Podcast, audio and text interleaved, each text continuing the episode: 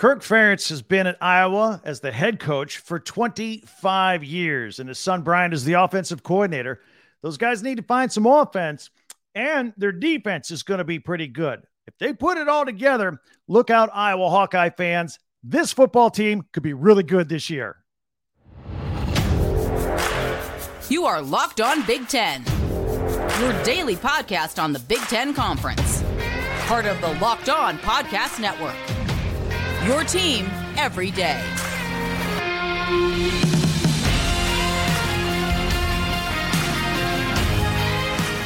Welcome to Locked On Big Ten. I'm Craig Shemon. Thank you for making us your first listen each and every day.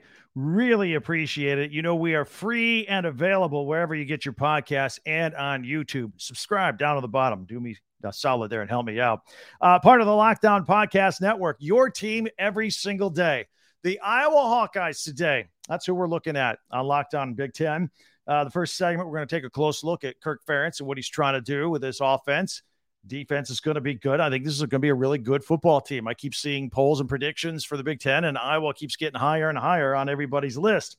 We'll have a game by game analysis of the schedule. A little easier this year. A couple of big absences on the schedule, maybe some more wins on top of that eight win bowl winning team from last year. And of course, Monday's benchmark, our Big Ten top 10. Be sure to subscribe and follow Locked On Big Ten for free wherever you get your podcast. That way, you'll get the latest episode of this podcast as soon as it becomes available each and every day. Well, when you start talking Iowa football, you got to talk about Kirk Ferentz. Uh, 25 years as head coach, 33 years with the football team on the staff in one form or another. And, you know, I enjoy talking about Kirk Ferentz back in a former life, I was a national talk show host. He used to come on my show every week for several seasons. Uh, talked to him during the season, and he was always great. In fact, let me help you out here. He gave me this back in the day. How about that? He said, "Here, Craig, I want you to have a jersey.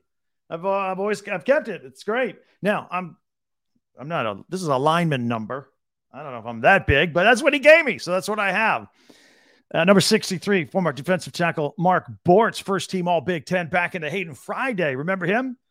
Maybe a little more recently, Austin Blythe or Julian Vandervelde wearing the old number 63. Well, when we talk about Iowa, oh, and also Iowa fans, I uh, I moved your pennant up. Uh, complaints it was down here behind me, you couldn't see it, so it's up there. We're good to go. Iowa football right here. Let's talk about their offense. Really struggled last year, or lack thereof offense.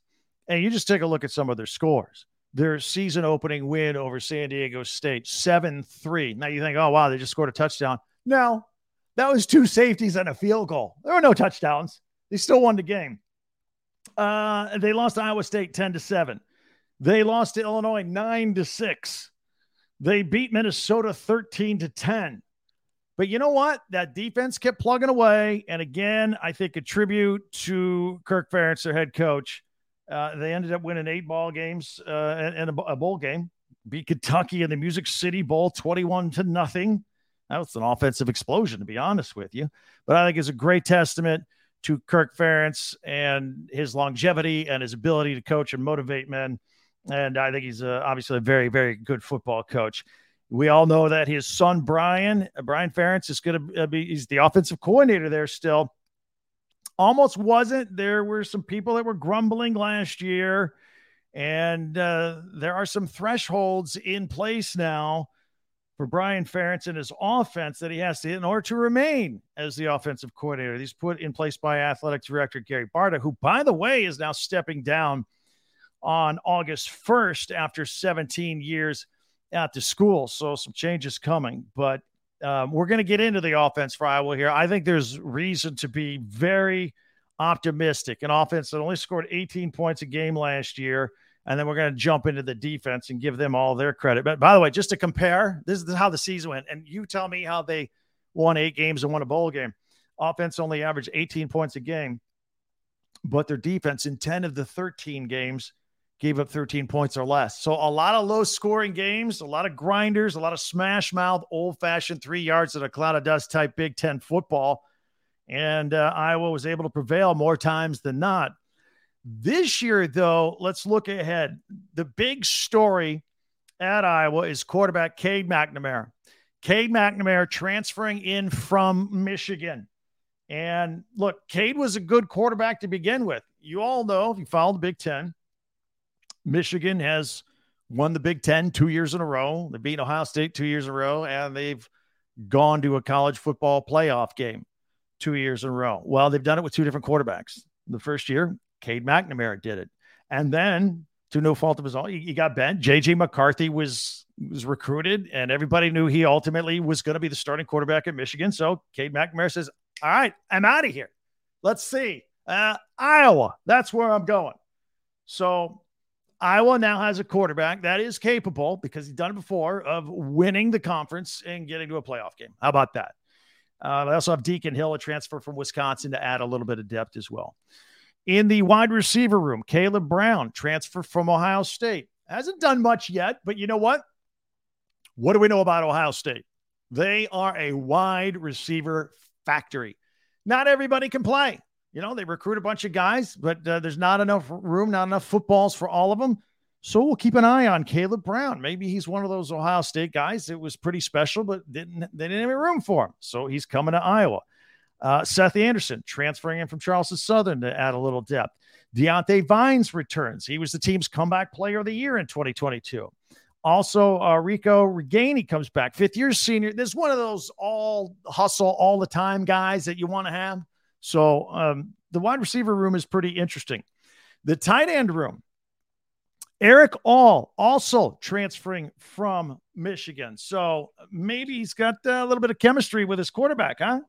Cade McNamara throwing to All, maybe. So, and he's a, he's an NFL prospect. He's a good tight end.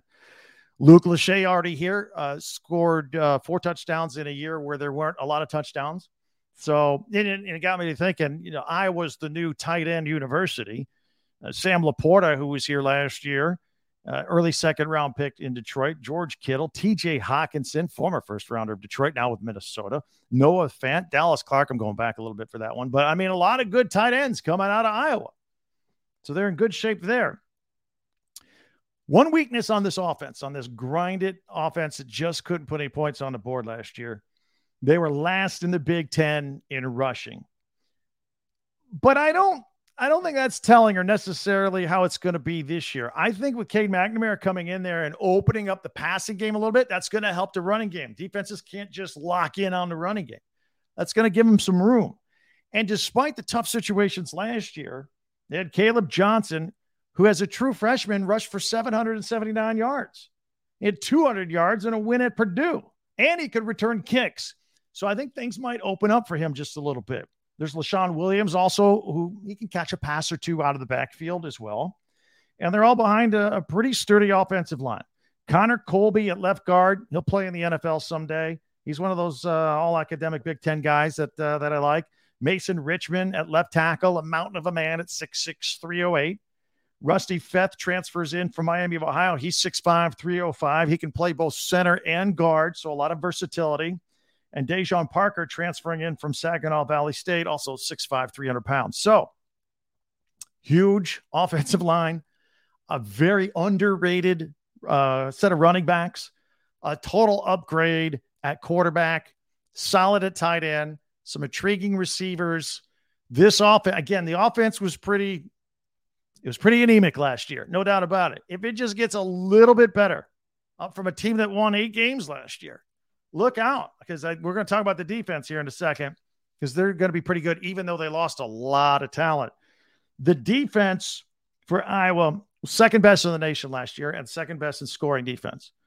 Um, they got Deontae Craig back at defensive end, who led the team with seven and a half sacks. Uh, Joe Evans on the other side as well.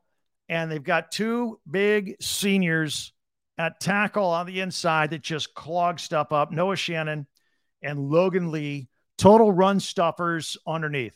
So set there, I think is pretty good. Linebacker becomes very interesting. First of all, they lost a lot of talent. Lucas Van Ness turned out to be a 13th, uh, 13th pick in the NFL draft. He's gone. Jack Campbell, he goes to Detroit. Seth Benson, all these guys are NFL talent. And Justin Jacobs transferred to Oregon after missing most of last year with a leg injury. But they get Nick Jackson, who is a two time second team All SEC linebacker from Virginia. In 46 games at Virginia, had 354 tackles, 10 sacks, 19 tackles for loss. He's all over the place. So that's a nice addition there. They lose Riley Moss at corner, third round pick of the Broncos, but they got uh, Cooper DeJean, another future NFL guy.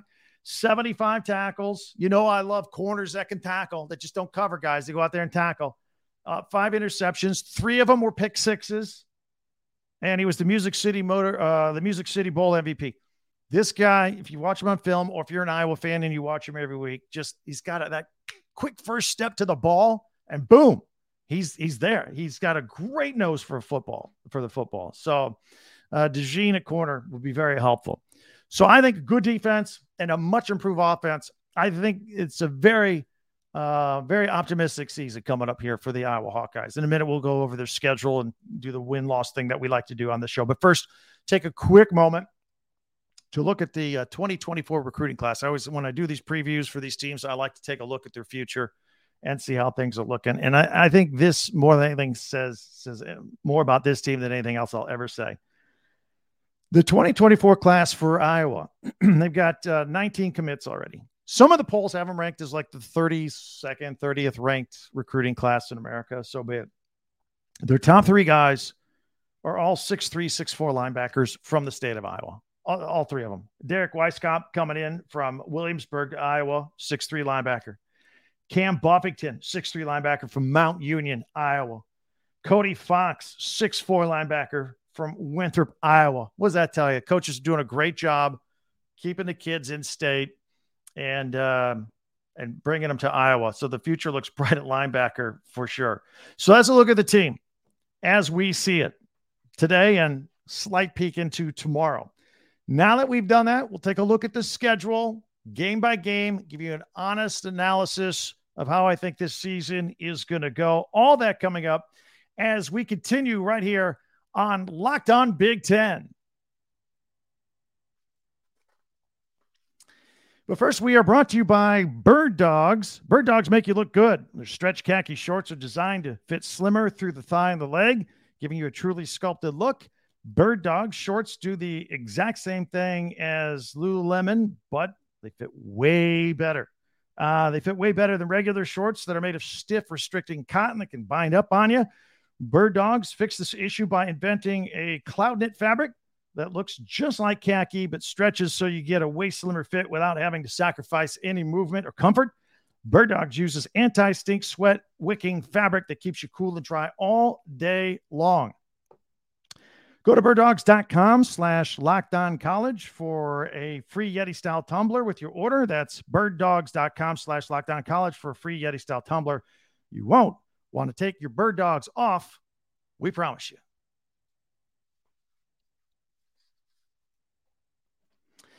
All right, as we continue here on Locked On Big Ten, let's take a look at the schedule. Now, guess who's not on the schedule this year? Michigan or Ohio State. That'll help. All right. This is a team that won seven regular season games, uh, eighth game winning a bowl. Let's see if they can do more, maybe. Um, they started the season on September 2nd against Utah State, noon game. Should be able to win that football game. Second game of the season. Every Iowa football fan in Iowa knows that Iowa State uh, is it's a coin flip. It's a coin. It's just one of those games each and every year. It's a 3:30 game. Iowa lost it last year 10 to 7. Um, then Western Michigan on the third week of the season at 3:30. So two and one, maybe three and oh. We'll see. Going into the Penn State game, that guys, I don't know if you've heard yet. That's the whiteout game. 7:30 under the lights at Penn State. It's the Big Ten opener. You know it. I know it. That's going to be a tough one. That's going to be a tough one. Let's put a loss there. Just, just, just, just to work it out. Work it out. Uh, the next game is Michigan State. I think a winnable game for Iowa. Uh, although I think Michigan State's better this year, but uh, I think Iowa can win that game. Then we get into the October portion of the schedule. Uh, Purdue, that's a home game. They beat Purdue soundly last year, 24 to 3. And uh, I like Iowa's chances at home on, on that one as well. Um, excuse me, two mid games coming up, two mid October games, October 14th and the 21st at Wisconsin and then Minnesota. Let's just spitball here. Let's say they split those two. Okay. Then the bye week. Come out of the bye, go at Northwestern, followed by a home game against Rutgers. I think those are two winnable games coming off the bye, very winnable games. Close it out against Illinois, a team you had that 9 6 game with last year. And then uh, at Nebraska on Friday after Thanksgiving at noon. That's a game they lost 24 17 last year. Let's say um, you win uh, the uh, Utah State game and uh, Western Michigan, Michigan State, and Purdue, as well as Northwestern and Rutgers. All right. Let's say you do that. And let's say you split Wisconsin, Minnesota, and you split Illinois, Nebraska at the end. That's nine and three right there. That's nine going into a bowl game. Nine and three right there. Maybe a 10 win season is possible. I think worst case scenario, if the wheels fall off, six and six. So definitely a 500 season, looking like a winning season the way I see it at Iowa. And again, on the upside, nine wins, maybe 10 if you win the bowl game. Um, I think it's a very, very promising season for the Iowa Hawkeyes this year. Want to thank you for making Locked On Big Ten your first listen every day. Every day is our next show. We'll take an early look at uh, the Northwestern football team, including some recent off the field troubles. So be sure to subscribe on YouTube, share, follow, and like Locked On Big Ten. Coming up next, our weekly feature, our Big Ten top 10, all that coming up on Locked On Big Ten.